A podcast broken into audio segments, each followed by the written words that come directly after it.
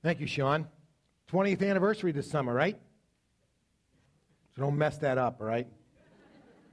I'm coming up on my 30th, and I'm trying not to mess it up either.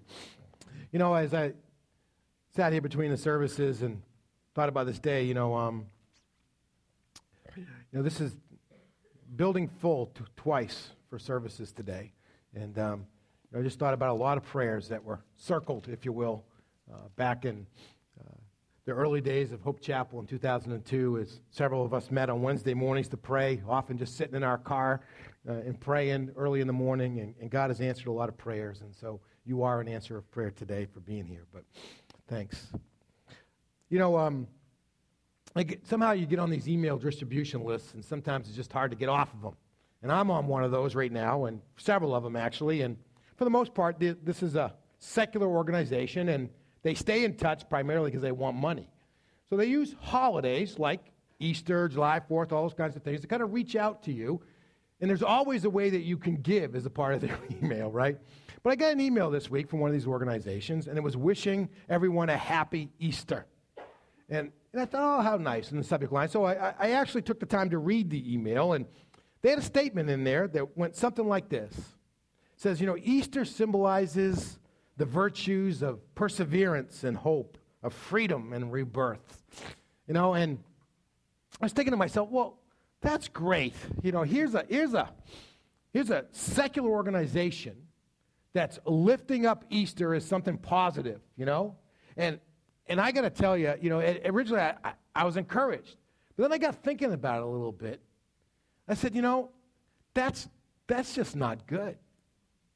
Because we just have this tendency a lot of times to kind of water stuff down to such a place that it just, everything sounds positive, like it would fit on a Hallmark card. But in the midst of all of that, we really miss the point. Reducing Easter, which is a term we now use after some ways that the German pilgrims who had gone to Rome in the fifth century celebrated Resurrection Sunday, this, this day of the year where we recall that God raised Jesus from the dead, we, we kind of water it down to where it just of a nice fluffy thing for everybody to be excited about. It's, it's kind of like calling Mount Everest just a big hill, right? You know, it's just, just doesn't work. And, and here's what I really want you to get today out of the message. Easter, the resurrection of Jesus, isn't just designed to kind of give us a warm fuzzy that there's like kind of you know hope at you know after death and renewal and all this kinds of stuff. Easter, the resurrection is a day when we re- remember an actual event in history, just like July Fourth we remember the signing of the Declaration of Independence that led to the birth of our country. Just like on December 7th, we remember the attack of the Japanese on Pearl Harbor that drew us into World War II. Just like November 11th, Armistice Day, which when they signed the peace treaty that brought World War I to an end. Easter celebrates an actual event in history, and that is the resurrection of Jesus Christ from the grave. And the reason why that's important is that without the resurrection of Jesus Christ, there is no good in the good news of Jesus. Without the resurrection of Christ from the grave, without that being an actual event in history that happened, not just an idea or whatever that kind of puts it, but an actual event in history, there is no good in the good news of Jesus. That's a powerful word. And it's one that we need to remember. Now, we read just a moment ago Luke chapter 24, Luke's account of that very first Easter morning. You had these women who had prepared as best they could through the Sabbath day to, to go out and anoint Jesus' body so it was designed, if you will, or could lie in a state. The way that the Jews used to do it was that, that you had like a tomb, and you'd put a body in there, and you'd let it sit for just a year or two and it would just decompose. And when finally it was just down to the skeleton that was left, you went in, you took the bones, and you put them in a small box called an ossuary, and you set that off to a side. And the next time somebody in the family died, you put another body in there. And you let it go through a couple year period. And so they were going to prepare Jesus' body so that it would decompose well. And they get there, and the stone is moved back. Now, sometimes we think of it like a big boulder, but that's not the way they did it. They, they actually would make grooves in the ground and they would have a roughly round uh, wheel and they would basically roll it through the gro- groove and close up the grave. And then when they were ready to open it for the next body, they would roll it back, kind of thing. And they get there and the women think, this is a big stone. How are we going to move this? And they get there and it's already moved. And they meet a guy, an angel. Says, he's not here, he's risen. So why are you looking for the living among the dead.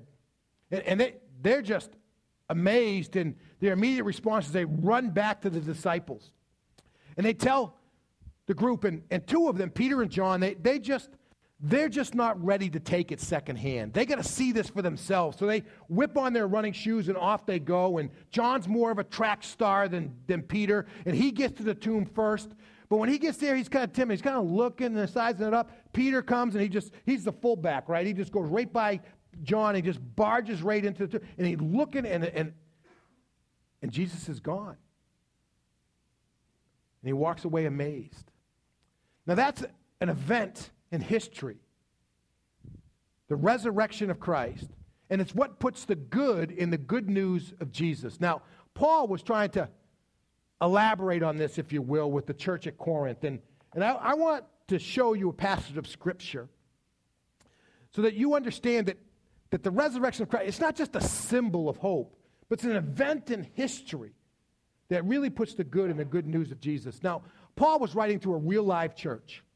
This had real live people in it. Some of them were skeptical, just like you. Resurrection, get out of it. I mean, you die, you go in the ground, it's over. We don't really live eternal. We just kind of exist on the planet and then we're done. It's just the way it is. And they're skeptics about that. These stories and the miracles and Noah, eh, forget it. This, uh, so Paul writes to them, and this is his statement. You know, if Christ wasn't raised to life, our message is worthless. And so is your faith. What I'm doing up here today is just a waste of breath. If the dead won't be raised to life, we have told lies about God by saying that he raised Christ to life when he really did not. What I'm standing up here today is lying to you if there is no resurrection.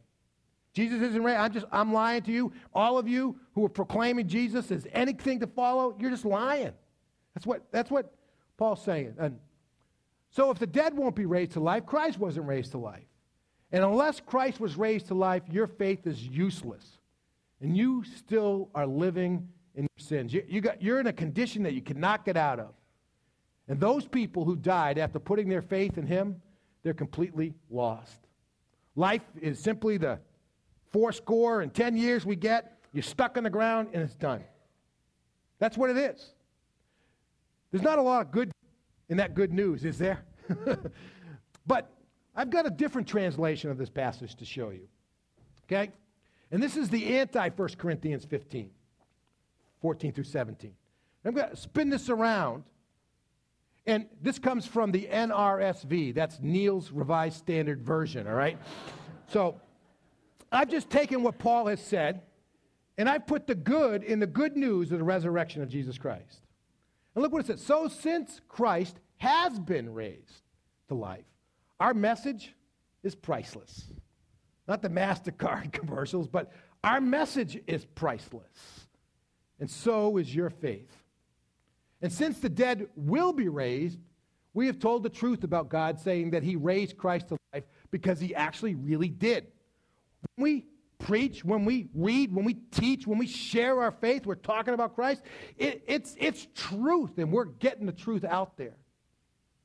So the dead will be raised since Christ was raised to life. This planet is not the whole thing, there's life to come. Because Christ was raised to life, your faith is effectual. Believing makes a difference, and you are freed from your sins. And those who have died after putting their hope, putting their faith in him, have certain hope. See, the resurrection, the actual fact that Jesus is raised, it's what puts the good in the good news of Jesus Christ. Now, the Bible talks about this in many different places, but I just want to point out a couple elements of the good, of the good news that the resurrection tells us about Christ. And the first of these comes from Romans chapter 1. Paul was writing to this church, never been there. Church, that's at the, literally at the center of the universe. It's, it's planted right next door to where the emperor lives, kind of idea. And, and, and, he, and he's writing to this church and he's trying to describe them exactly what the gospel of Jesus Christ, the good news is Jesus Christ is all about. And he says, This good news is about his son, our Lord, who was Jesus of Nazareth, and his name, and he is the Christ. As a human, he was from the family of David, both through Mary and through Joseph. He was traced back to King David.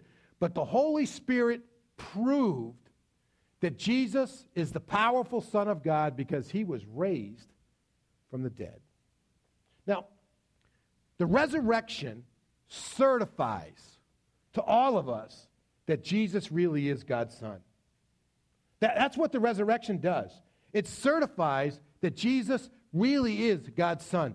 God's trying to just make it clearly obvious to all of us that Jesus really is the Son of God. He's the Messiah. He's the only way of salvation. He, he doesn't make it where you've got to figure out 16 layers of prophecy out of the Old Testament, or you're going to go on a spiritual pilgrimage all around the world and all that kind of stuff. Don't have to be a, you don't have to be a grand master champion at Bible trivia or whatever in order to be able to know that Jesus Christ is the Son of God. All you got to do is look at the empty tomb.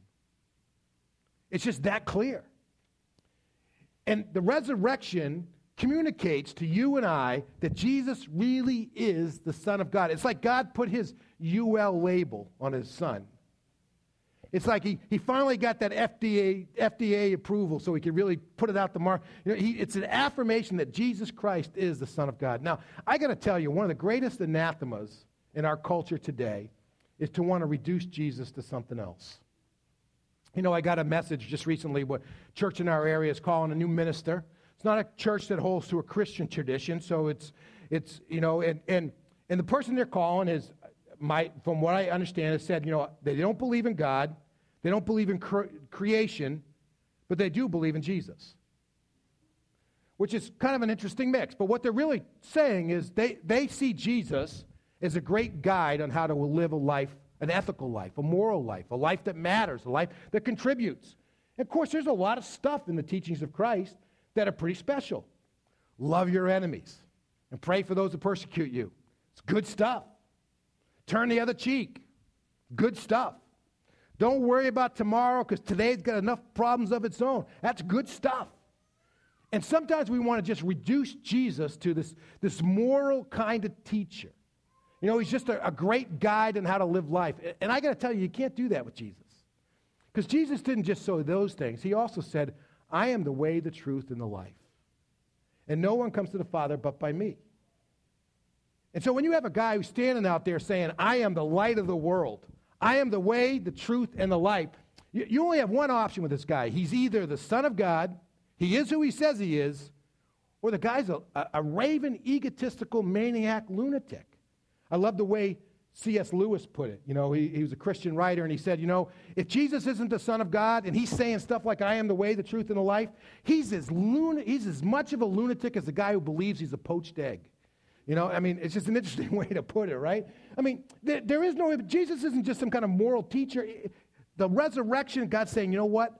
I'm trying to make it evident to everybody that Jesus really is my son. He certifies, he proves that Jesus is the Son of God. And that puts the good in the good news of Jesus. Secondly, let me show you another verse from Romans. This comes from the fourth chapter. It reads, He was handed over to die because of our sins, and He was raised, He was resurrected to make you and I right with God.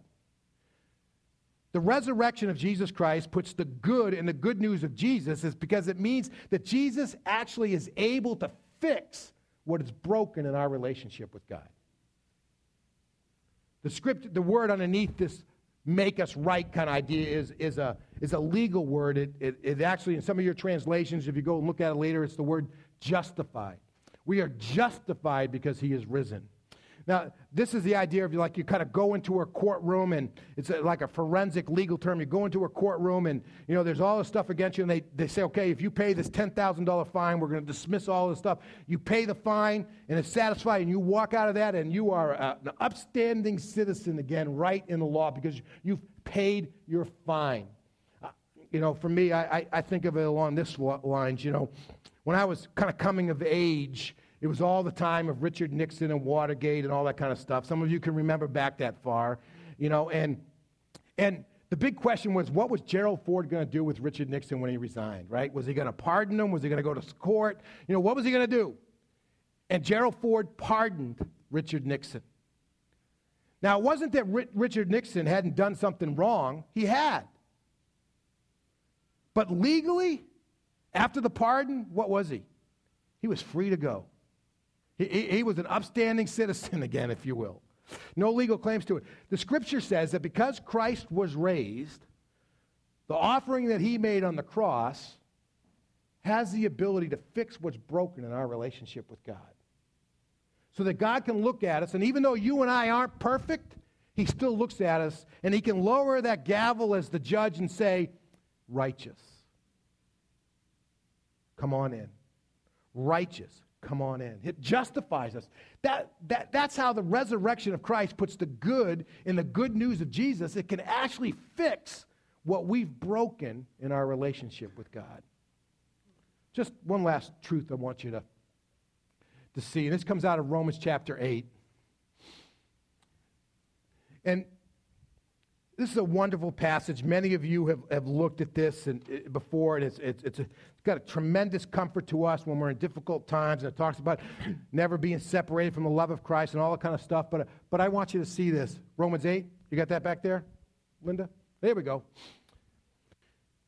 Again, Paul talking to this church at, at Rome. He says, Who then is the one who condemns? No one. Christ who died more than that, who was raised to life, is at the right hand of God, and he is also interceding for you and I. What the resurrection of Jesus Christ proves, how it puts the good in the good news of Jesus, is that Jesus is still in a position to work for us, to intercede for us, to serve for us. You know, it's, it's like the picture we have is that after his resurrection, he's ascended into heaven. He's literally sitting on a throne right next to God, and he's, he's constantly able to lean over to the Father and say, Boy, Neil could use a little help today. You know, he's kind of getting off track, or he doesn't know what to do, or doesn't know what to say, or whatever. You know, he could, you know, you know he's short on this. He's interceding for us all the time. His resurrection puts the good and the good news of Jesus because Jesus is still in a position and a place to help and to serve and to bless us today. You know, I, some of you, like me, grew up in families where there were multiple children in the home, right? You know, I came, I have an older brother and two younger sisters. My older brother's here today. And some of you can remember those times when, when if you were the younger sibling, you know, that you'd look for those moments when, you know, you were kind of getting picked on by the bigger siblings and that kind of stuff, you know. So you look for those moments when you could just kick them in the shin real hard and then you could run over to, to mom and dad and stand next to them, right? You know, and because you know, as long as you were standing next to mom and dad, you weren't get, nothing was going to happen. Right? Because just being in their presence, you were safe. And you just hope they didn't move for the rest of the day. You just kind of hung on to them as, as you went around. That's the position. The scripture is like Jesus is standing at the right hand of the Father. He's interceding so none of the harm that the evil one might want to bring upon us can happen to us because Jesus is still in a position to work and serve and to bless us. And the resurrection puts the good in the good news of Jesus. Now, as I was thinking about the Easter story this year, I, I realize for many people, like Sean talked about in his testimony, you know, we, we go to church, we read the stories, we learn about, you know, Abraham and we learn about, you know, Jacob and Joseph and Moses and etc. And we learn all these stories, but, but for the most part, the only place, it's all just secondhand experience. It's not really our experience, it's somebody else's experience, and, and they just kind of drop it on us when we go to church, when we go to church. And it's, it's not for us, it's, it's not our experience. I got to tell you, I, the, the, what puts the good in the good news of Jesus for you is when you make his story your story. And that's what his invitation is to us, is to make his story our story. You know, what did Peter and John do when the women came running back from the tomb? They got up and said, I got to go see this for myself. What did Thomas do when he missed out on one of the first appearances of Jesus to the disciples? He wasn't there. You know, and the other guys are saying, You should have been here. You couldn't believe it. Jesus just showed up or whatever. And it's really him. And, and Tom says, I am not going to believe it until I can touch the wounds myself.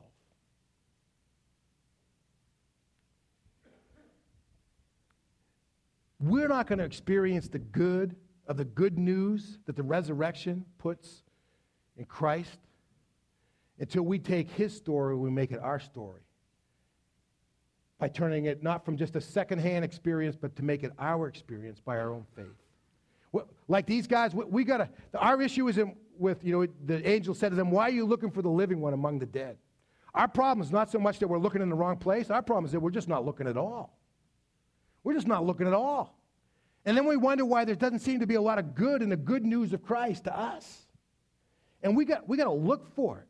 Now, Jesus wants to be found. In fact, what we read earlier is that even, even in the teaching of the truths of the gospel, you're going to find Christ because there's truth and it's pro- profitable, it's priceless.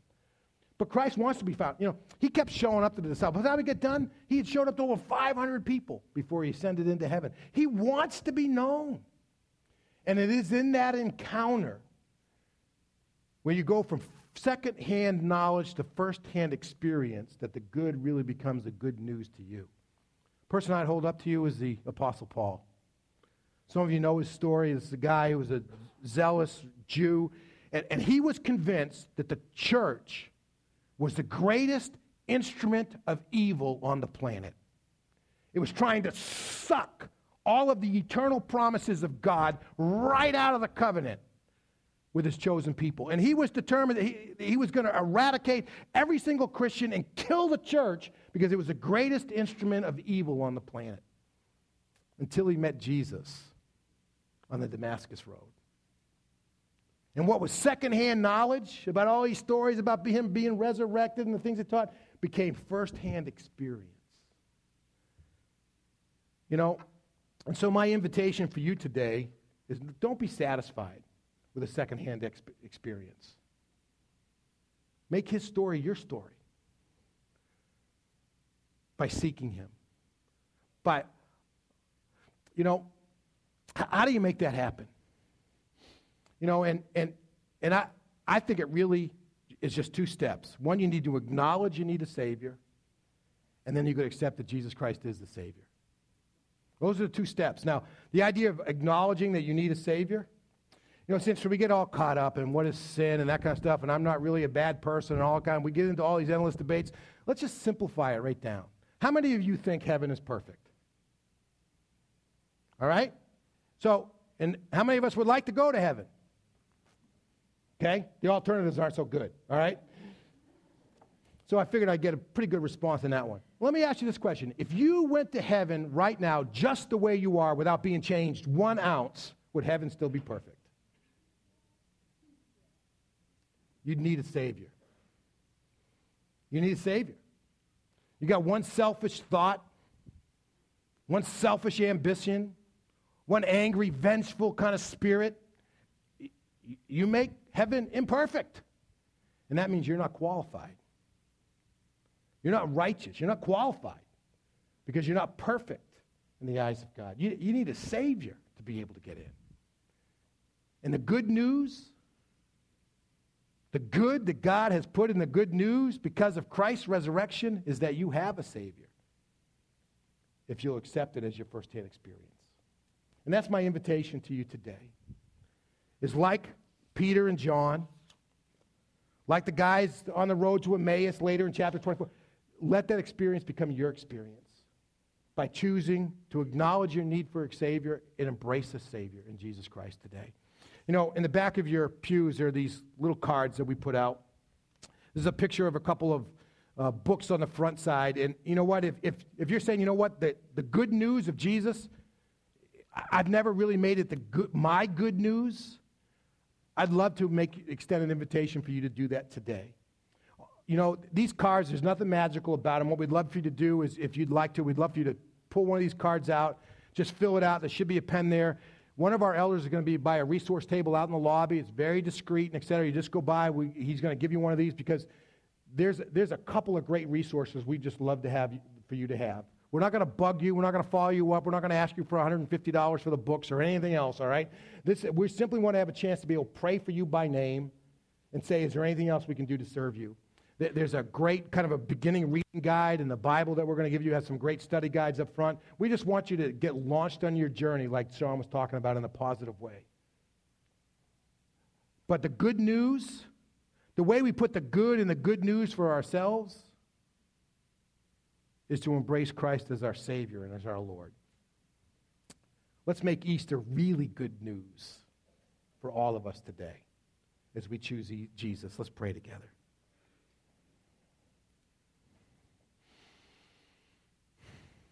God, I'm grateful that there is a place like heaven. God, I'm grateful that it's something we long for and can long for because it is absolutely perfect. It's a place where there's no more pain, no more tears, no more sickness, no more uncertainty. But it's just a place a pure pleasure of being in your presence. God, I confess to you that I'm not worthy of it. I'm not perfect. And if I was there unchanged, it would be imperfect. God, thank you that you've provided a Savior. God, I'm grateful that He's my Savior and has been so for over 40 years. If you're here today and that good news has never really become your good news, you can meet Jesus today. I'm not going to tell you it's going to necessarily be flashing lights and angels sitting on the top of tombstones or any of that kind of stuff. But you can meet Jesus today if you'll just say a prayer in your own heart that you mean, much like this one. You can just say it after me God, I, I know you love me. I thank you for Jesus. I know I need a Savior because I'm definitely not perfect. I'm a sinner. I ask you to forgive me because of who Christ is and to step into my heart today by faith. I, I don't know all that it means to accept Christ as Savior, but I'm willing to find out as I commit myself to living for Him. For I pray this in Jesus' name. Amen. Amen. If you pray